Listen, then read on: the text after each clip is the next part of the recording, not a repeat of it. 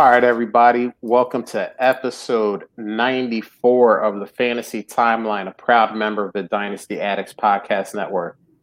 I'm Josh at Real Fantasy TL. I'm with my main man, Bill at Super Duperflex, and my other main man, Drew at DR_PRA. Bill, how you doing, man?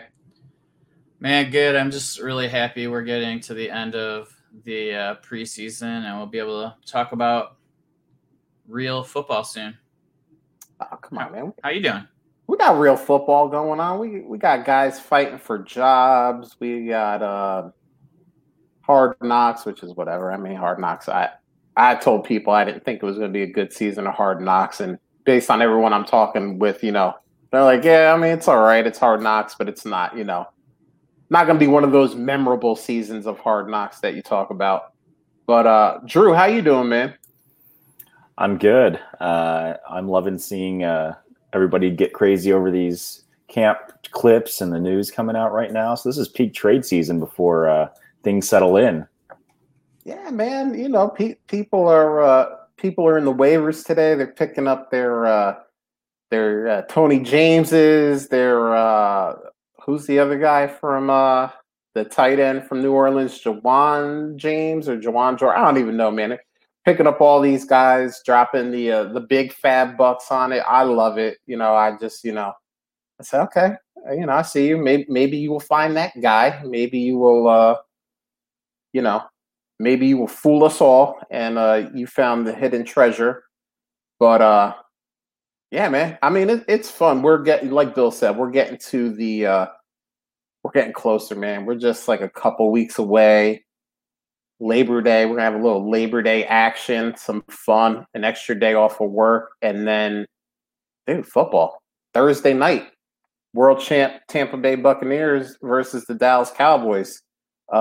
First team to 50 wins. I think that's going to be the title of that game. So, you know, it should be fun. But before we get to to week one, let's go over what happened in the news. So, you know, I don't like to start on a depressing note for Bill here, but reports are out here that DeAndre Swift is dealing with a groin injury, and it could keep him from being 100% in the season opener. How do you guys feel if he's not? Does it pump up Jamal Williams in your opinion, or is it just like, man, whatever? I'm not too worried about it. Like, I mean, if I'd rather them be careful early, just so he can, you know, heal up the way he should. I mean, no need to, like, it's a long season, especially this year. You know, we got an extra week, so maybe it helps him. He'll be a little bit more fresh, you know, as the season goes on because of it. And I'm totally fine. I mean, maybe the first week it'll help Jamal a bit.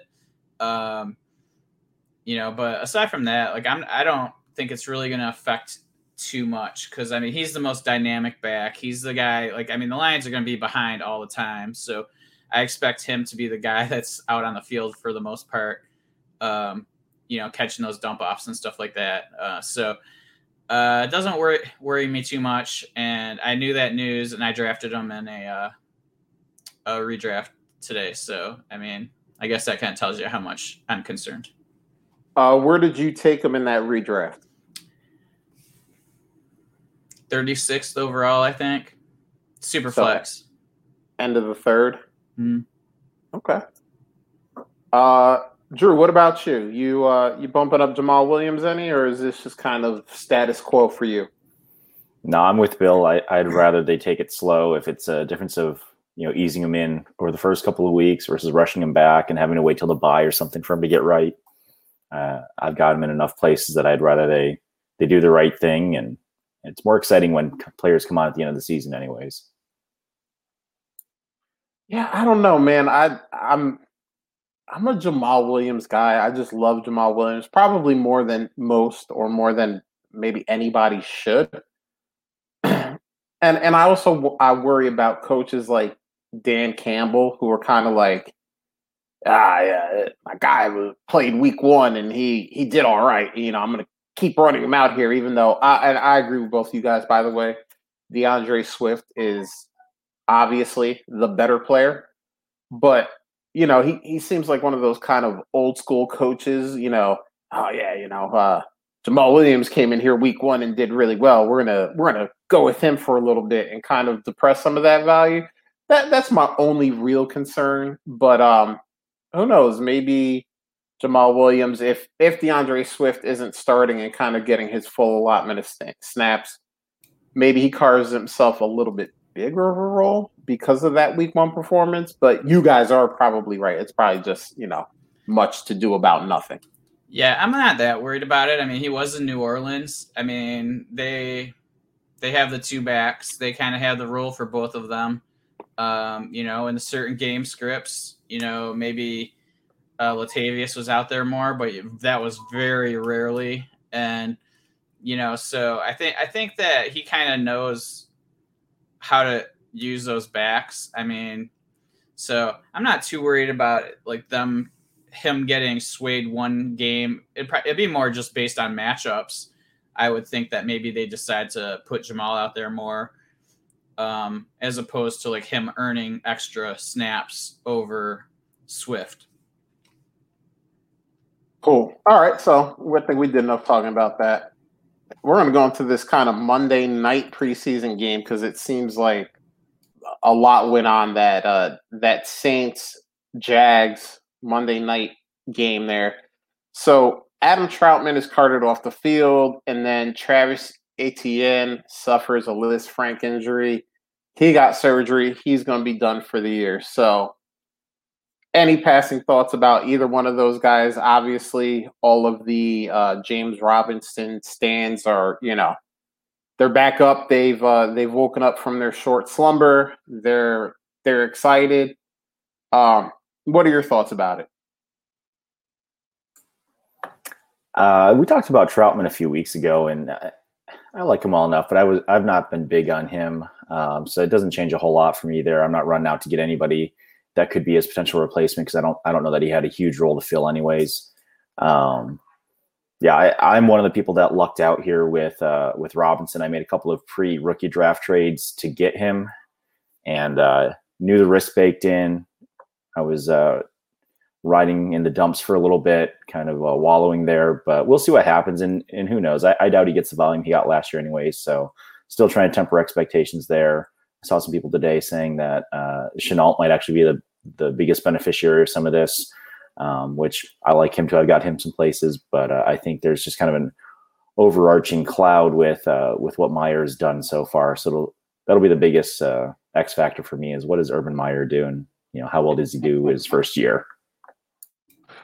What about you, Bill? Yeah, you know it's interesting because like from what I understand, like Urban Meyer's, you know, rush pass breakdown was like 60% rush. So like if he plans to kind of do the same thing in the NFL, I mean, that could be a huge bump for Robinson. You know, but he does like to use multiple backs. So, I mean, I'm sure we'll see Carlos Hyde somehow slip in there and get some touches, probably not the valuable touches. So, I mean, I don't necessarily think it's going to really hurt Robinson that much. I think it might actually help him be more efficient. Since last year, they really didn't have anyone else to help him out. So it may actually be a positive for this season. So, I mean, if he's not, I mean, they're not going to be a team that's going to be super prolific, I don't think. So, like, I mean, he might get a lot of volume, and that's what you're going to bank on. So, I mean, if I really need a running back, maybe I make a move for him, but I'm not paying what people want for him right now. And I think people want, like, you know, mid to late firsts right now. And that's just not – I'm personally not willing to pay that at this moment for an unknown next year. You know, maybe if we're halfway through the season and he's doing exceptionally well, I might be willing to pay that then, knowing that I need him. But to pull that trigger right now, it's just not worth it to me. Yeah, I'm with you, Bill. I feel like trading for James Robinson is like a a very much like I'm going to win the championship this year type of move. You know, even if you're like, I could probably get like fourth and get into the playoffs and let's see if I can upset a team or two, like James Robinson isn't going to be for me just because, like you said, we don't know what he's going to be in 2022. And that's even if he has a great season this year. I mean, he had a great season last year. And what did they do? They signed Carlos Hyde. Yeah, whatever. But then they used the first round pick and got Travis Etienne. So if that's what Trevor Lawrence wants, is a, you know, kind of a big time running back to be in there, or if that's what Urban Meyer wants, I think that's what they're going to get, whether, again, it's in free agency or they use, you know, a day two pick next year, whatever the case may be. We don't know. But like we've seen already, Urban Meyer, he don't care. You know, people say don't draft running backs in the first round. He said, I'm going to draft the running back, even with James Robinson there. So there it is. So, all right, let's go to this next piece. So, you know, I guess all the Darrell Henderson stands are now, you know, crying a little bit because the Rams trade a 6th round pick in 2022 and a 4th round pick in 2023 to the Patriots for Sony Michel. So how do you guys feel about Sony? Because honestly, I don't know how to feel about this at all. I mean, what has he really shown us in the last year that makes you feel like he's going to be like the bell cow or something like that? So like, this doesn't scare me at all. This just tells me that they weren't happy with anybody behind Henderson. I don't necessarily think that Henderson's like going to be this great high volume running back. And I think they definitely need somebody they can trust. That's maybe a little bit more of a physical back as opposed to, you know, kind of that speed guy. So like, it makes sense to add somebody like Sony for the price that they had to pay. I still think that Henderson gets, you know, the more valuable touches. Sony, even though we always thought he was going to be a good receiving back, has just not shown that. I don't know if that's just a New England thing. And maybe, you know, the Rams will decide to, you know, pitch it to him a little bit more. But I don't know. I'm not too worried about it. I mean, obviously, anybody that thought Henderson was going to get all the touches is going to be disappointed. But I don't think there's too many people that expected that to be the case. So I'm not worried about it. As for Sony, like, I mean, he's a fine guy to add on your bench, and just if he falls into those touches, great. I'm not going out of my way to add him. I have him on a few teams and I have a little additional value. So maybe if he has a big first week or something, I can move him for something, but I'm not banking on him for the season or anything like that. I don't trust his knees. He seems to be struggling with that constantly. And so I just don't think we're going to see a dynamic back like everybody hoped when he came out, you know, from Georgia. So. Yeah, I'm with you. And I said this after Cam Akers went down. I said, you know, people were like, well, you know, it's not going to be just Darrell Henderson. And I said, yeah, but there's nobody out there that really takes a whole lot of value away from Darrell Henderson.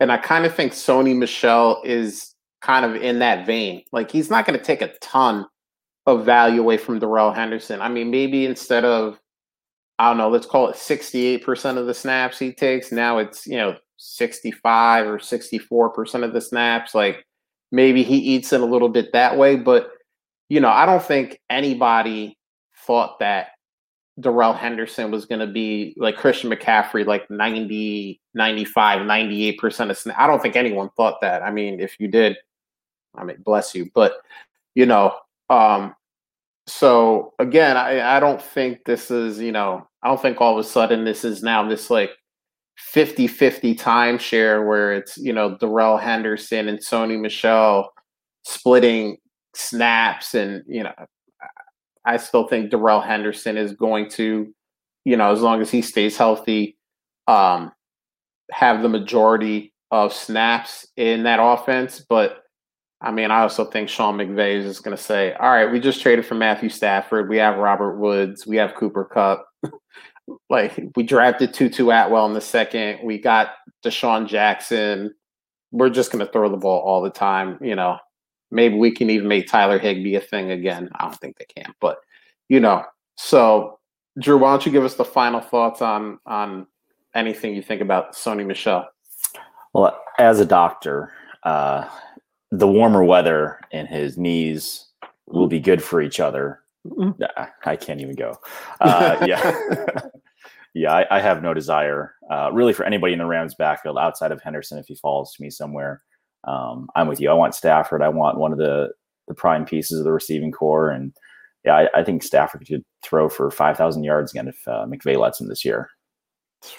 Man, that would be so nice to just watch Sean McVay just put it on Matt Stafford and go, all right, man, we're just going to let you throw the ball around the yard, hit these open guys. I'm going to scheme them open. All you got to do is put it on them and let them work. I hope so. Drew, I hope you're right. I hope you and your doctoral experience is correct about this one. So now we hit the news. We're going to what we saw on the timeline. And this first one is an interesting one. I want to hear what you guys have to say about it. This is Matt Daniel at Matt_NFL_ fantasy pet peeve. I send you a trade and you deny it and send me a long message explaining why you don't like it. Homie, just deny it or counter. I don't need your entire league strategy unfolded in a 25-step plan. So the question here is, when you're rejecting a trade or you get a trade offer and, you know, what do you guys do? Are you guys the, hey, I'm going to write you a message in the little message box? Or are you guys like the, hey, I don't like it, I'm denying it? Or the, maybe we could work something out and counter it with no message left behind. Drew, why don't you go first? Saw Bill come off mute first there. I typically will try to write something. I think a little communication is helpful, unless you just know who's in the league with you, and then sometimes you should already know. And if you're sending a trash offer, they send you a trash offer, you know how to play it. But I see this here, you know, I don't need your entire league strategy in 25 steps. Well, heck, if somebody wants to unfold their entire plan to me and what they're looking for, and you know, that's part of negotiation, right? Is getting down to what are the priorities of the other party. So, and I think in general, I prefer to be a little bit more open. I used to be, you know, very guarded, trying to get the best deal that I could, every drop out of the deal that I could. But at this point, the trade is fun, man. It's supposed to be a game, you know, unless you're in some crazy high stakes or something. Communicate, but part of that's knowing your league. So if you find somebody that doesn't like that, then don't do it, you know, and you can play that game. It's easy to just send things back and forth, but in a vacuum, my favorite phrase, I'll typically throw a couple lines in to let you know where I stand, and then, you know, we'll go from there. All right, Bill, now hit us with the knowledge. Yeah, I'm pretty much, if I decline, I'm explaining briefly why I don't like their offer. Maybe they come back with something different. You know, maybe if it's close, I'll look and, you know, counter. If it's pretty far off, I'll just write, we're really far off. And then if it's like super far off, ridiculous, I don't respond. Like, I don't put anything in the comment box. I'm just reject.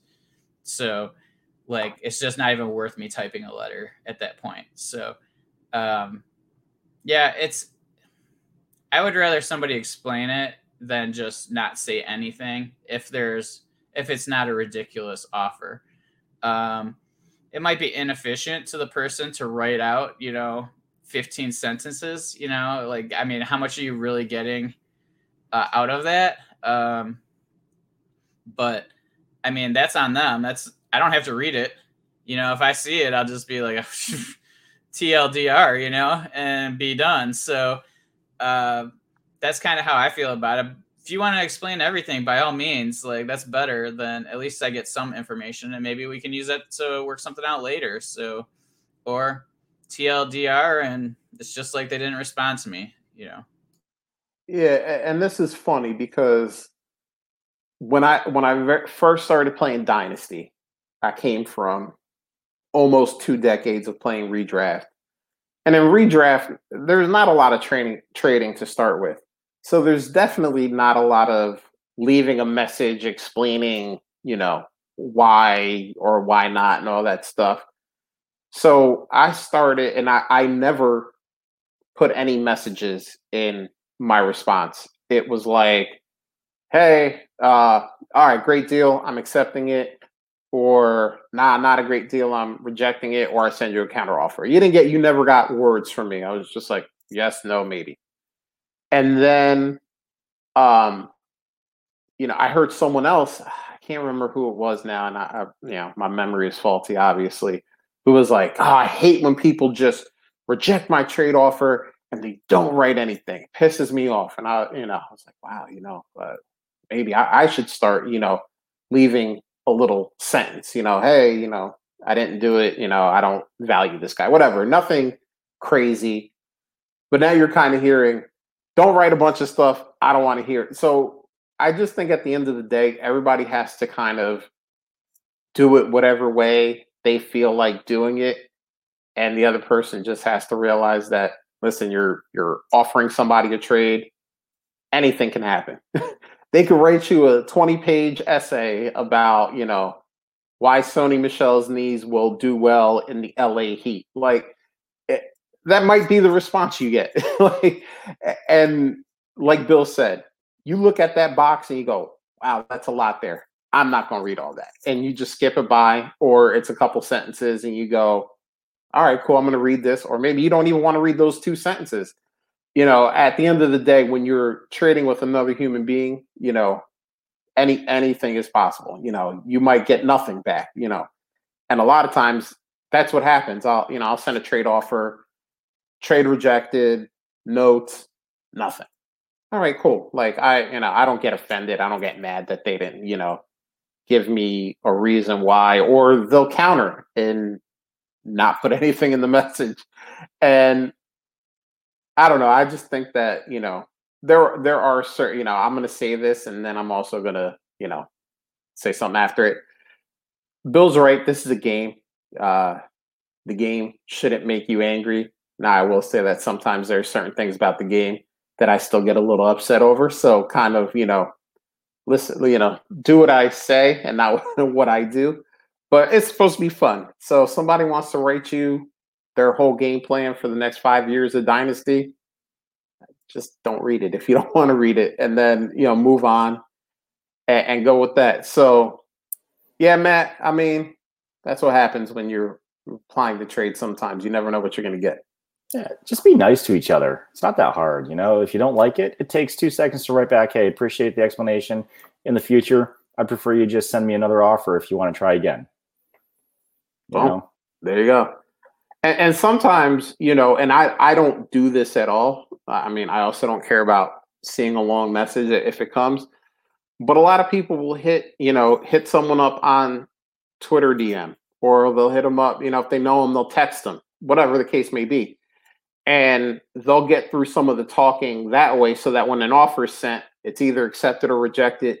You've kind of talked all of that out already, so it doesn't need to be put in the message box for the trade. So maybe that's another route you go. If somebody's going to be, kind of a long typer, maybe you just reach out to them, in your group chat, whatever the case may be, and just go, hey, this guy for this guy, what do you think? And if he wants to type out his whole strategy there, then you don't have to read it later on. I had a guy offer me a trade. It was like a 4-for-4 trade with an explanation as to why, it would be helping my team and all of that sort of thing, and it was like, I mean, I honestly couldn't even repeat it to you because I didn't even read the whole thing. Like, I got through the first sentence and just stopped and then looked at the players, and I never even acknowledged, what he said. So, I mean, it's something he probably feels that helps him out. It didn't help with me. We ended up working out a deal though, it's just, so he'll probably do the same thing with me, thinking that it helps next time. And, I'm going to probably ignore it again, because like him telling me that this player's a year younger and, those sort of things doesn't do anything for me. I found it kind of comical, honestly. And, but fine, whatever, it's like, he's doing a salesman job. Maybe that works on certain people. And I mean, I do love that. Hey, here's why this trade is going to help your team out. Because it almost always, for me, if I see that somewhere throughout the message, I will deny your trade. Because at this point now, I think you're just trying to con me. So if I look at the trade and I go, oh, I don't know, maybe, maybe not. And it's like, hey, this is really going to help your team. Okay, I'm going to deny the trade now because now I feel like you're just trying to con me. So I love those messages, actually, because it usually it will help me out if I'm on the fence. But there you go, Matt. So I hope maybe something we said helped you out. And hey, listen, maybe you just don't read the whole 25-step plan. Maybe just like steps 1, 2, and 3. They're probably the most important anyway. So here's the next one here from Tyler_FF at Tyler_FF_. Who would you rather have in Dynasty? And so we're going back to last week because, you know, we had a little Tua Tagovailoa discussion, and we're gonna bring a trade poll into this now and see what the Tua haters thought. So we're going with Tua or Zach Wilson. He's been looking good in preseason, guys. We and listen, I was in the front of that train, so I'm not going to sit here and say it was just, you know, a couple guys. A lot of people were hating on Zach Wilson during rookie draft season, and he's come out looking good so far. So, who do you want to lead your fantasy dynasty franchise? Is it Tua or is it Zach Wilson? Bill, who you got? I'm pretty indifferent. Like, I mean, I don't really have a strong opinion either way. I mean, I'd probably take Tua because I feel like there's more value right now. So if I wanted to trade him, I could. It's funny, somebody that listened to my quote-unquote anti-Tua stuff last week hit me up for a trade. I have Tua in one of the leagues. And he's like, you don't like Tua. So, you know, he's off lowballing me on some offers. So that was kind of funny. I love it. But I love it. Helping you out, yeah. Bill. What's that? He's helping you out. Yeah, right. So he didn't have a long explanation on that one, but does he have Zach Wilson? Because I would love to see him do that trade after this week's episode. I wouldn't pull that trigger. I don't think. You know, I'm pretty content. Like if I had that each, I think that Tua is so hot right now. Like everybody loves him. Like I actually did some tweets this week on like what's the floor, what's the ceiling. You know, where do you expect him to be for Tua? And there's people like. People think his ceiling is exceptionally high, and they think his floor, for the most part, is close to where he'll end up. So, what is exceptionally high? Like, it goes into like the top 8. Okay, that's a little higher than I think his ceiling. Yeah, is. Like ceiling was like around 7 wow. Point something. Wow. Okay. Floor was around 19, 18. And then expectation was around 16, 15. So, like, you know, people, I disagree. I think that there's a much larger, I think we got to move everything back some. I think his ceiling isn't as high, and I think his floor is lower, which I think was probably more. And I think right where people expect him to be is kind of where I expect him to be, like in that.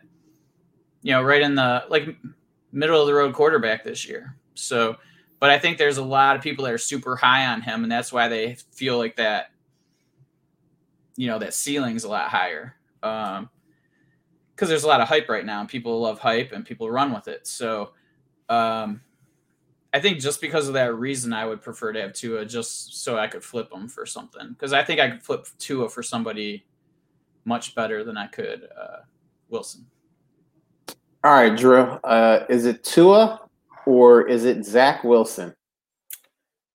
Well, I'd love to sell you on all the reasons why Zach Wilson's not doing well, so then I could take Elijah Moore off your hands and help you out. But no, he's definitely looked good. I don't know. It's tough. I thought this would be a lot closer because I thought people would be infatuated with the new and shiny and the camp reports and some of the videos and stuff. And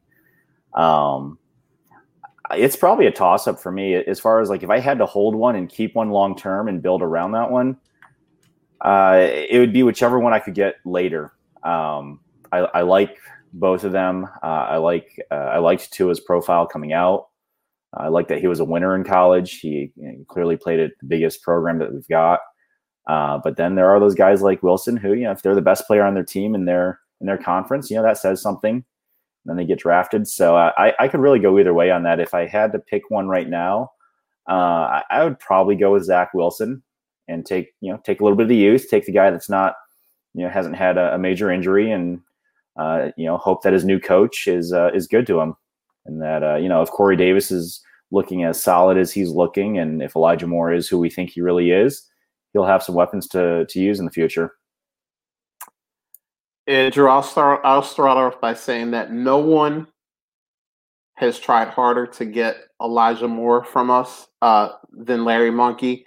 And when I say try hard, he sent us a lot of trades. None of them have been good, but he sent a lot. So he's going the quantity over quality route and hoping that one of us accidentally hit an accept button. Yeah, he's hoping for the misclick. Right. Yeah, that's where he's going.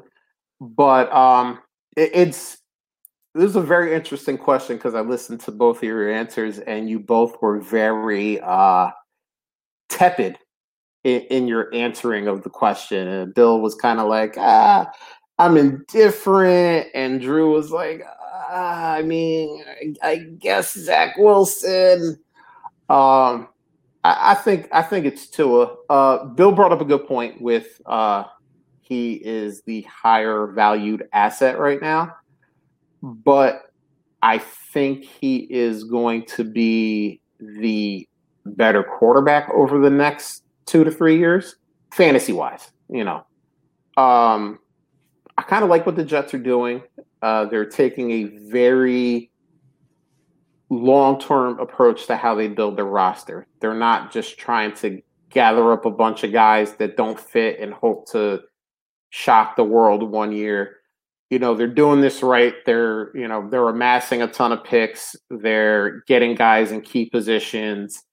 And then they're kind of just taking best player available if there's not a guy in a key position, because they know they need talent at every position on the field. So they kind of are, you know, they have that luxury where they can just go, all right, best player available because we need talent. We suck everywhere. But, you know, Bill was right. I mean, he put those tweets out. People are talking about like top 7, 8. As his ceiling. I mean, I think his ceiling is like 10. So 7 to me is like, whoo, like that's pretty high. I mean, there, you know, that's rarefied air. You know, if we talk about, you know, the quarterbacks that we can put in that like 7 area, Tua, I don't think is there. So I think his ceiling is 10. I think the floor Bill was talking about is right. You know, he's talking about 18, 19. I think his floor is about 20. And I think this year he's, you know, I think he's going to be a high end QB2 in that like 13, 14 area, most likely. But hey, listen, if people like him, use that guy. I think he's better over the next couple of years. And, you know, you can sell him, because Miami has made the flashy pickups to kind of lead you to think that they're building this thing around Tua. They sign Will Fuller. They take Jalen Waddle at the 6th pick. So obviously this is kind of like, hey, we're building this thing for Tua. You know, we want him to ball out this year. So give me Tua. I'm confident in it. Let's go. Drew, when you mentioned that you were a little surprised at the results of the poll, which was like, I think 63% or something like that. Was it 63% Tua? 61-39 for Tua. Okay. And, yeah, I would agree. I think I'm a little surprised by that based on actual football. But you got to remember how take-locky people get. And people already were low overall on Wilson, so they're not going to be willing to move him up quickly. And people were high on Tua, so they're not going to necessarily drop him as quick. And if any sort of – and these guys could end up having the exact same career, and Tua will always be valued higher because of that. It's just like how it took so long for Josh Allen to, like, you had a year in between to react to him doing well before he actually jumped up to that, you know, where he's one of the elite quarterbacks. And you could have got him at the end of the second and Superflex startups, you know, that after that great year he had. And so I think that, you know, that's just part of the inefficiencies with Dynasty. And I think that, you know, we'll see that as a, I don't think we'll see Wilson jump Tua unless he really outperforms them. Right now, what do you need with Wilson to give Tua up and feel like you got value? I think anything, personally, like anything, like a second would be ideal, somewhere in there. Maybe like throw in a player that I think could pop this year. For me personally, but I think there's other people that would need like a high second. I don't think I'm that high. Somebody throws in like a player like, I don't know, maybe I'm light at running back and somebody throws in like a Jamal Williams or something, or, you know, somebody throws in that Callaway, you know, maybe he pops this year or something like that. Just enough. That's just enough for me to go, okay, it might be worth taking the risk to move to the rookie. And you get an extra year out of him, really. So, I mean, it's like, who's to say that Tua ends up being re-signed in 4 years, you know? So, I mean. Now, I'm not saying you're wrong, Bill, but I think a Tua lover wouldn't take that deal. And I know that's your personal value on it, so I don't want to make it seem like you think. That's what I'm saying. Like, like what Drew asked me is like what I would need, but that's not – I don't think I would – I think I could get more than that. Oh, yeah. Do you know what I'm saying?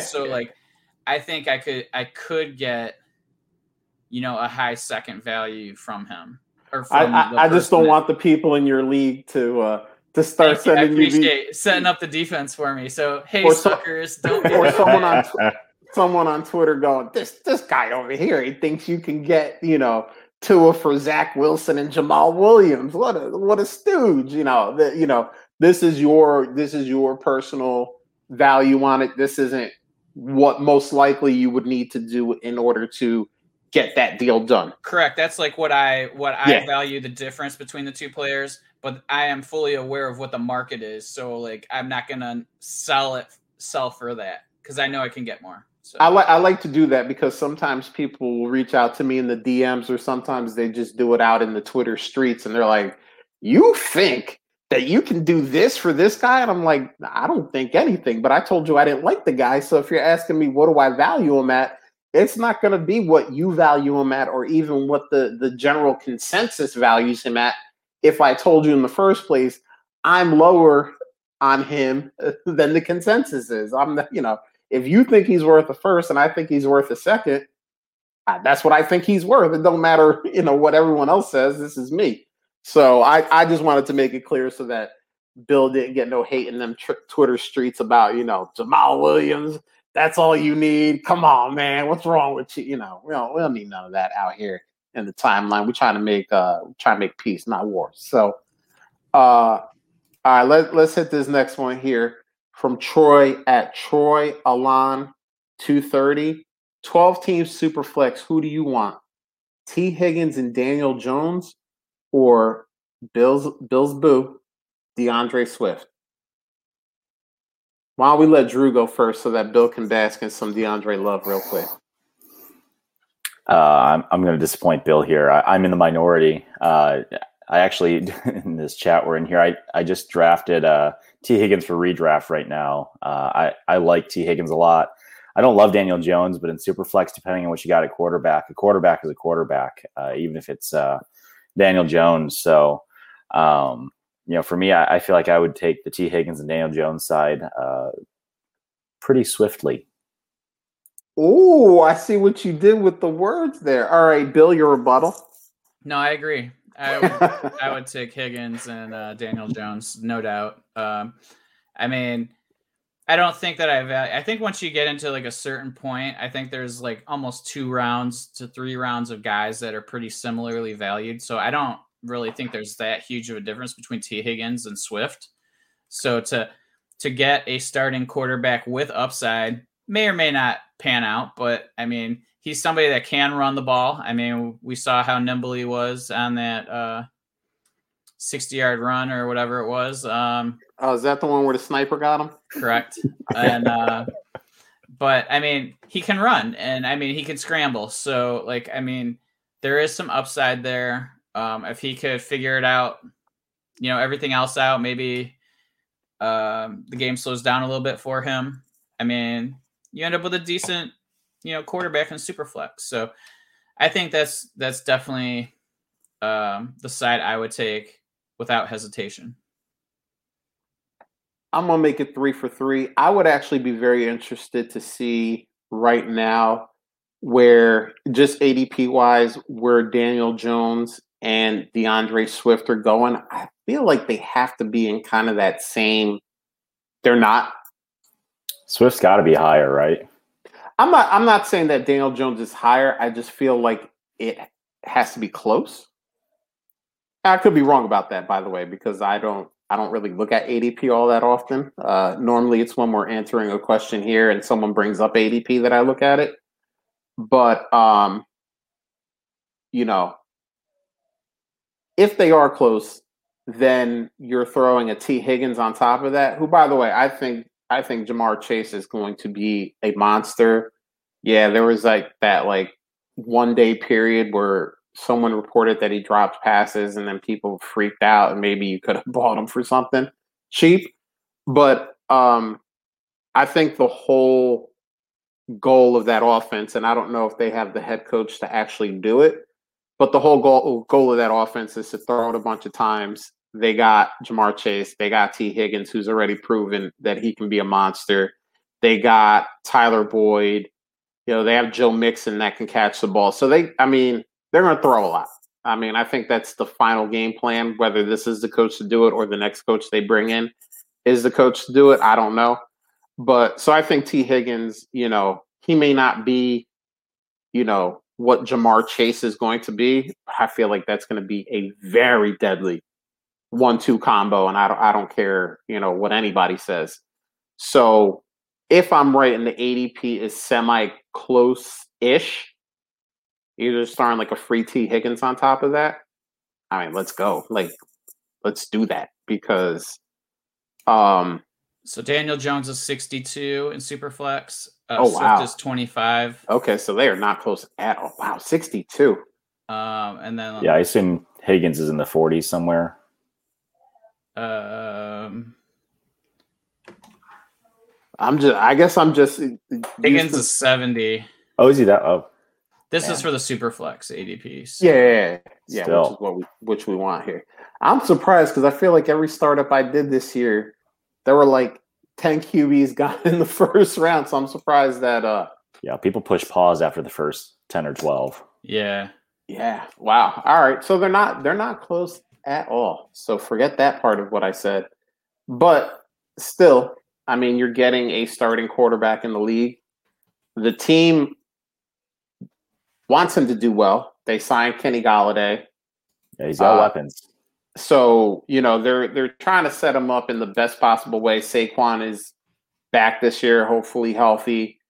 So he's got everything to kind of make the jump.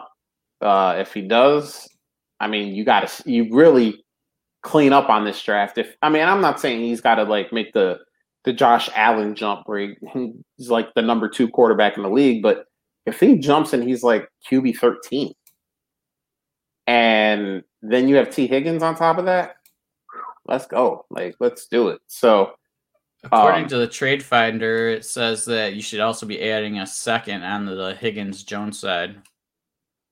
Oh, well, yeah, I think that makes sense because this poll ended up 58-42. Okay. So for DeAndre Swift. So those numbers are kind of saying, yeah, there should be a little added sweetener to the T. Higgins side. And listen, you want to give me something else on top of that? I got to find my league where I have Swift. I think it's like 2 of them. Let's go. Like, you know, let's do this thing because I would be more than happy to get something extra on top of those 2 guys. So yeah, I'll give you Swift in a second and you give me Higgins Jones in a first. Done. but that's the thing. Like I think the big reason why we're even talking about this is because there is a lot of uncertainty with with Daniel Jones. You know, if he doesn't make the leap, if he keeps being kind of the quarterback he has been for his career, I mean, is he, you know, is he getting replaced in the draft? Is there a vet backup to come in and push him in 2022? Like, there's a lot that can happen there where all of a sudden Daniel Jones goes from, he's definitely a starting quarterback to, I don't know if he's going to start this year, you know, kind of almost like Dwayne Haskins-ish, except without like the knucklehead stuff off field. So that's an interesting one. All three of us are in the minority. So go us. I mean, that means we're usually right when we do that. So this next one here is from Elvin Ryan at Elvin Ryan _FF. If you had to put your reputation on the line for two players this season, who would they be? And he says his are Callaway and Corey Davis. That's there you go. That's two people to put your reputation on the line for. So since the two of you have much better reputations than I, Bill, who are you putting your money on, your reputation on? I think that the ones that I think T. Higgins is one of them. I think that, you know, he's getting a little undervalued right now just because, I mean, not right now because of Ja'Marr Chase kind of having the dropsies, but I think he's been undervalued all offseason. So he's one that I really like. And also I've been really, this is kind of coming out of nowhere, but it's kind of been in my mind all off season, is Chase Claypool. Okay. So like, I just feel like he has all the tools to like make that jump the second year. If Ben's arm is better, you know, there's a lot of things that could help him. They dialed him back at the end of the season last year. So, I mean, he could have even had better statistics and, you know, more volume. So those are the two guys I'm really excited to see play this year. And I feel like those are guys that are worth betting on this year. And I would be totally fine putting my name on those guys. It's a weird way to pronounce Diontae Johnson, but okay, that's cool. I actually traded Diontae in one of my leagues this week. Did you? Okay. I hope you got a haul. Hope you hashtag brand. You probably wouldn't be happy with it. I got JuJu as part of the return, and Myles Gaskin. All right, we can't talk no more, Bill. Drew, good thing I got a fair host now.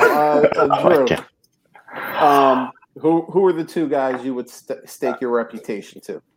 Oh man, that's tough. One of them is easy. It's Justin Fields. Whenever he starts, I hope it's week one, but whenever he starts, I am expecting great things from him this year. I'm excited for Allen Robinson to get to play with him, who is probably a close second. So I'd probably tie those two pretty close together. I'd love to get A-Rob anywhere that I can this year, and be patient for whenever Fields does start. Outside of that, Bill actually mentioned him. I can't quit JuJu. I've got him because he's so easy to get on your roster in so many places. He falls so far, or people are so eager to give him up because of Claypool or because they believe Diontae is going to be the PPR machine that he will very probably be, but.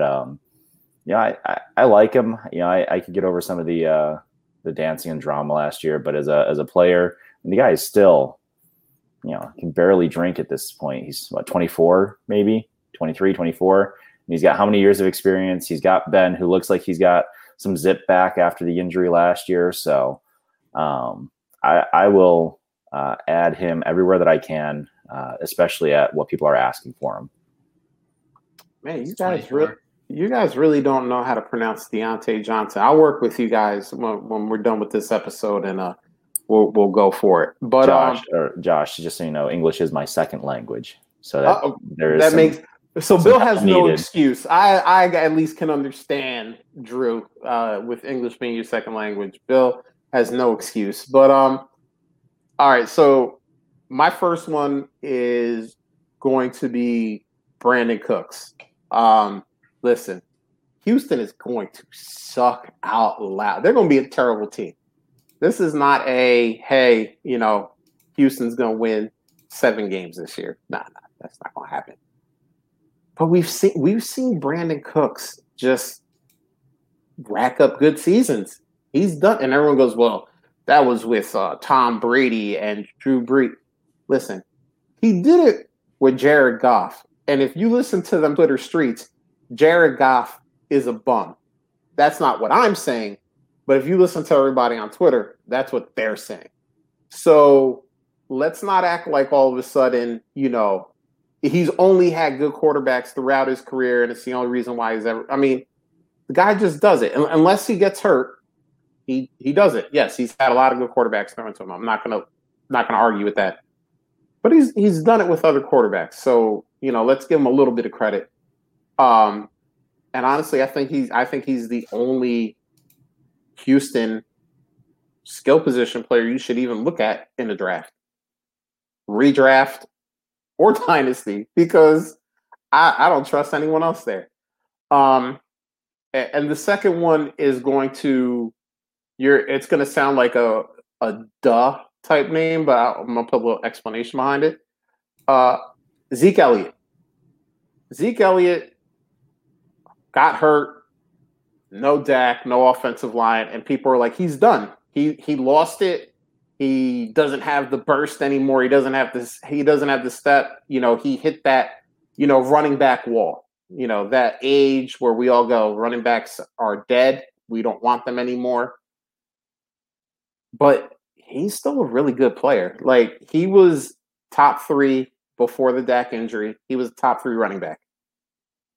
I mean, I'll take that guy. Even with Andy Dalton, Ben DiNucci, Garrett Gilbert, he ended the season at 10. I don't think he's fallen off. I don't think he is done. But there are still a lot of people who are telling you that he's done. So listen, let's stake a reputation to him. You know, if you think he's done, stake your reputation to him. I'll stake mine. And we'll see who's right. I think he ends up where he's been throughout his career this year, as long as Dak stays healthy, and that's kind of been an iffy situation during this preseason. But, you know, those are the two guys. You know, one guy that maybe is a little bit more shocking, and one guy that sounds less shocking, but if you read what is going on in Twitter, maybe it's not as shocking as you would think. So, I love the guy. I love the guys that both Bill and Drew chose. I also like that they went with the two other wide receivers on the Pittsburgh Steelers. Not the wide receiver that we endorse on this show, but the other two wide receivers. That almost sounds like a little wager you guys should make, a little JuJu versus Chase Claypool wager. Versus Diontae? Oh, listen. That wasn't the one guy I picked. I mean, if it was, I would jump in there with you guys, little three-way. You're the one giving a stick about picking the other wide receivers. Listen, this has been a pro Diontae show since day one. So I'm just either JuJu or Claypool outscore Diontae this year. Oh, no, you guys staked your reputation to those guys. I did not stake a reputation to Diontae. So this is between the two of you. Whatever you got, both outkick their coverage, so I think we're okay. Yeah, because I mean their coverage is right next to each other. So I mean those three Steelers wide receivers in a lot of rankings and in a lot of ADP are like back to back or almost back to back because I think no one really knows how to decipher those three wide receivers in the Pittsburgh passing game. So. Yeah, like I mean, I agree with you. I think if one can outkick their coverage, I think all three can, to be honest with you. So 51, 52, and 54 in ADP. There you go. How hilarious is that? I mean, I've been just listening to pods all summer, and it's been, you know, that they're pretty much back to back to back because I think it is hard. I mean, all three of them have individual talents that they're very, very good at. And it's just like, okay, like, but we don't know what the Pittsburgh passing game is going to look like. They got a new offensive coordinator. Does Ben have some of his arm strength back? Like, there's so many unknowns, and then you have these three guys that are all good, very good at something. So it's like, all right, who's going to get highlighted the most? And there's probably going to be two that maybe are around their ADP or better, and then there's going to be one that's going to disappoint just because there's just no way that all three of them can kind of be that consistently even. But it'll be interesting. I think Juju's the one that I would be least, confident in, just because of, Diontae automatically has the targets, right? Like we expect him to get the most targets, and then Chase has the touchdowns. So like Juju's kind of the guy that's like, he's like the Robert Woods a little bit in a way, you know what I mean? So it's, it might be a whole different dynamic this year with the running game. It opens up stuff differently. There's a lot of, potential there. It's just that he's maybe just a step behind the other two in my eyes. Drew, I know. I can live with that. I personally wouldn't take that from Bill. I think I want to know. That's so harsh, wasn't it? Oh my God. I want to know who the heck is number 53 screwing up the trio here. Yeah, let me look ADP. That up. Bill's gonna look up who's Mark Andrews. Oh, man, forget Mark Andrews. Kick him to the curb. Screw that guy. Yeah, I'd rather Mark Andrews than any of the. I mean, especially with the way Baltimore wide receivers are going down. If we thought Lamar liked him before with other guys on the field, he's going to really like him when there's nobody on the field. So, but Mark Andrews messing up the trifecta. What's going on here? All right, let's hit one more on our way out, and this is from Superflex Junkie at Superflex Junkie. He says, while I'm only in 4 dynasty leagues, listen, you play as many leagues as you want to play, all right? If you play 4 and you're happy with it, that's a good number. All Superflex. I just acquired Trey Lance in the only league I didn't have him in. So he's going for that 100% coverage right there. All right.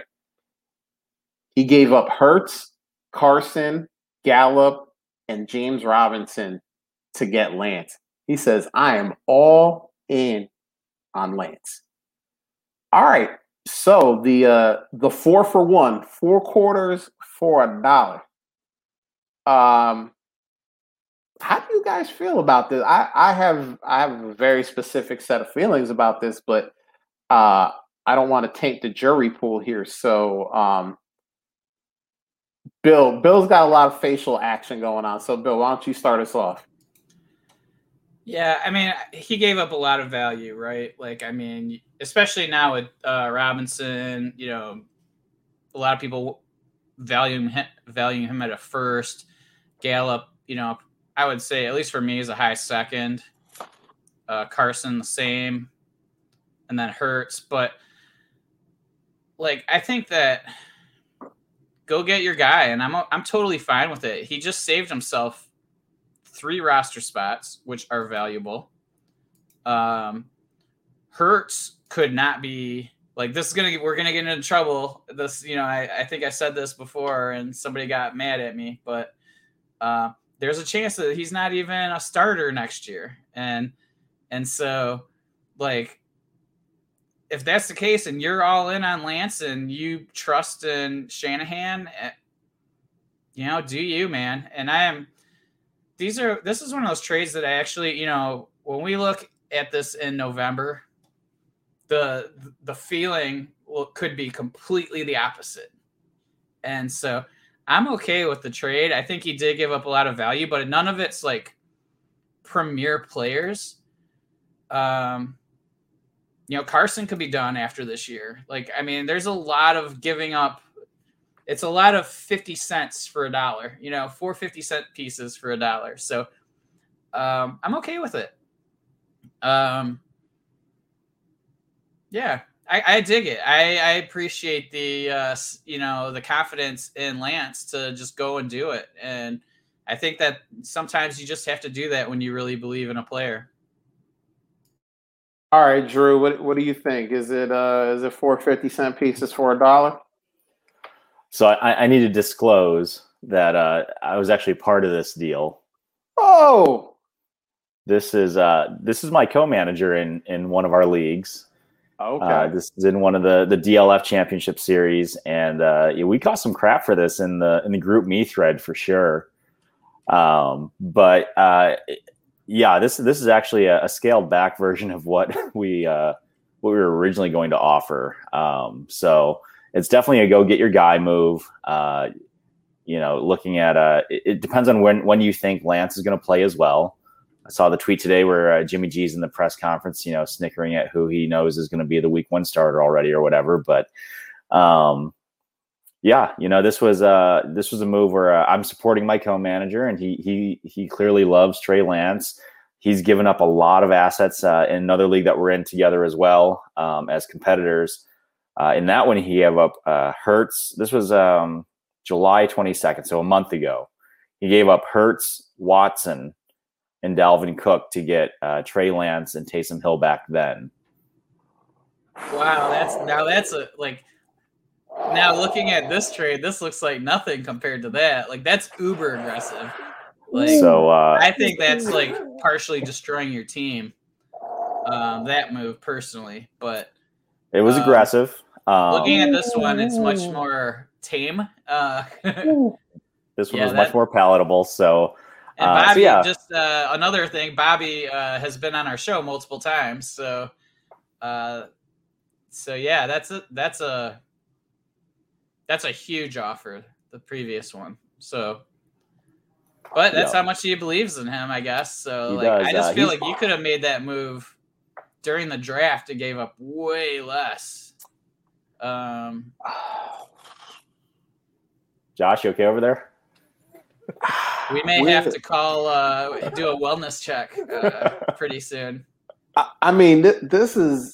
This is episode 94, and I think it's the first time I've been rendered speechless. Wow, that is that's spicy. So, needless to say, I'm hoping that Bobby's right here. And what were the two quarterbacks? It was Hurts and Watson. Yeah, so I think Hurts and Watson's aggressive. You know what I mean? And then to add the 102. Yeah, probably the consensus RB2 right now. That's monster over. To be fair, in this league, Bobby is coming off of a championship season as well, and he's deep. So he drafted well and he built well. But that we all looked at that one and we all wished we had drafted Trey Lance. Yeah. Right. Wow. Yeah, that's spicy, but. But this one, the one that we're actually talking about, right? I'm totally okay with it. I think that there's a lot of. I mean, what do you think, Josh, on the trade that we're talking about? Yeah, so about the trade that we're talking about. Honestly, it's like Bill said, it's a lot of value, but I feel like it's a lot of 2021 value because. Everybody knows my stance on Hurts, so we don't need to go into that again. I don't think he is a starter next year. Whether he stays in Philadelphia for the entire season or he is worked into some kind of Deshaun Watson trade where he goes to Houston, I think 2022, no matter what team he's on, there is another quarterback starting instead of him. So. We have that. Then we have Chris Carson. And while you guys were talking, I wanted to look up Chris Carson's contract because I know he got a new one, but it was a small one. I like him. I love Chris Carson. I think he's criminally underrated. But it's only a $3 million dead cap hit if they decide to cut him next year. So, that's not a whole lot binding him to the team. So he could be somewhere else. And with his injury history, who knows? Michael Gallup. Listen, I love Michael Gallup. I think he's a great receiver.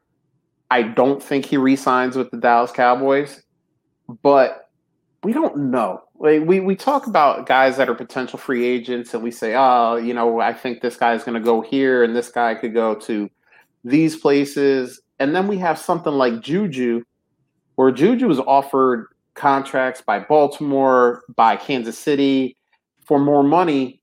He took less to stay in Pittsburgh. So free agency is always a crapshoot. Like, I don't think it'll happen with Michael Gallup where he re-signs in Dallas, but like, it's got to be at least like a, you know, a 5% possibility that happens. Or what if he, you know, signs with, let's just say the Jacksonville Jaguars? Are you kind of like, ooh, you know, I mean, you still have Laviska Shenault there. You still have Marvin Jones there. It's kind of like almost the same situation, just in a different place. So it's kind of like, all right, like, and then James Robinson, and I know we're kind of hyping up James Robinson right now because he's going to be the guy, but come, you know, end of season, we're going to be having the same discussions that we were having at the end of last season. All right, what are they going to do to replace him? He's a UDFA. We know those guys don't normally stick around for too long in the league. You know, who's going to come in to, you know, share carries with him or possibly take his spot, like what Travis Etienne was supposed to do this year. So it's a lot of, you know, a lot of 2021 value, but I think 2022 and beyond, the value may be, you know, a lot more depressed once we kind of see what happens with these guys. And Trey Lance, I mean, they're doing everything that, you know, I don't think they're going to rush him in. You know, I honestly think the only thing that brings him in this year is a Jimmy Garoppolo injury. That's my personal opinion. I don't think they bring him in unless – because he's – I mean, I think he's a great player. I do. I think he's going to be a great quarterback. But, man, he is raw. I mean, he's got 17 starts at the Division I AA level. It's not a lot. You know, that's not a lot of throws. That's, you know – and there were schools that were trying to recruit him to play safety. So, you know, I mean, that just is a testament to his athleticism, but that's also kind of a testament to what other bigger name schools thought of his quarterbacking ability. And I think Shanahan is going to want to bring that along slowly. I don't think he's going to want to just put him in there week one, let him take his lumps and kind of learn on the job. I think, you know, Jimmy Garoppolo is competent when he's healthy.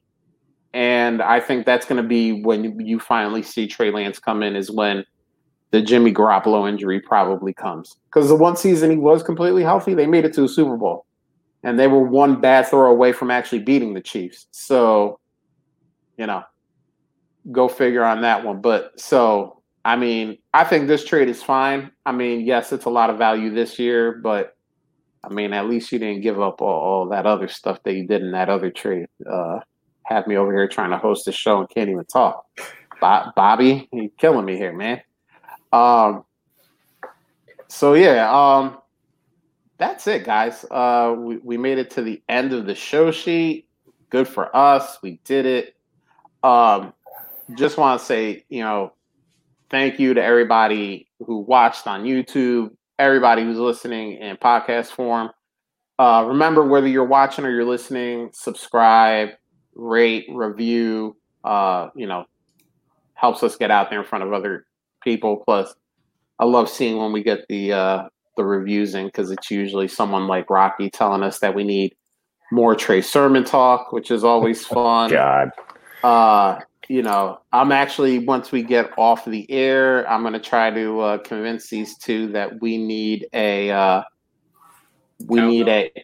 JuJu versus Chase Claypool bet, because you guys staked your reputations to it. So I feel like a good friendly non-Josh and Bill timeline bet should be in the works. But yeah, besides all that, thank you guys for real. It means a lot to us, and we love seeing what you have to say. So I think I hit everything. So on that note, we are out of here. Late.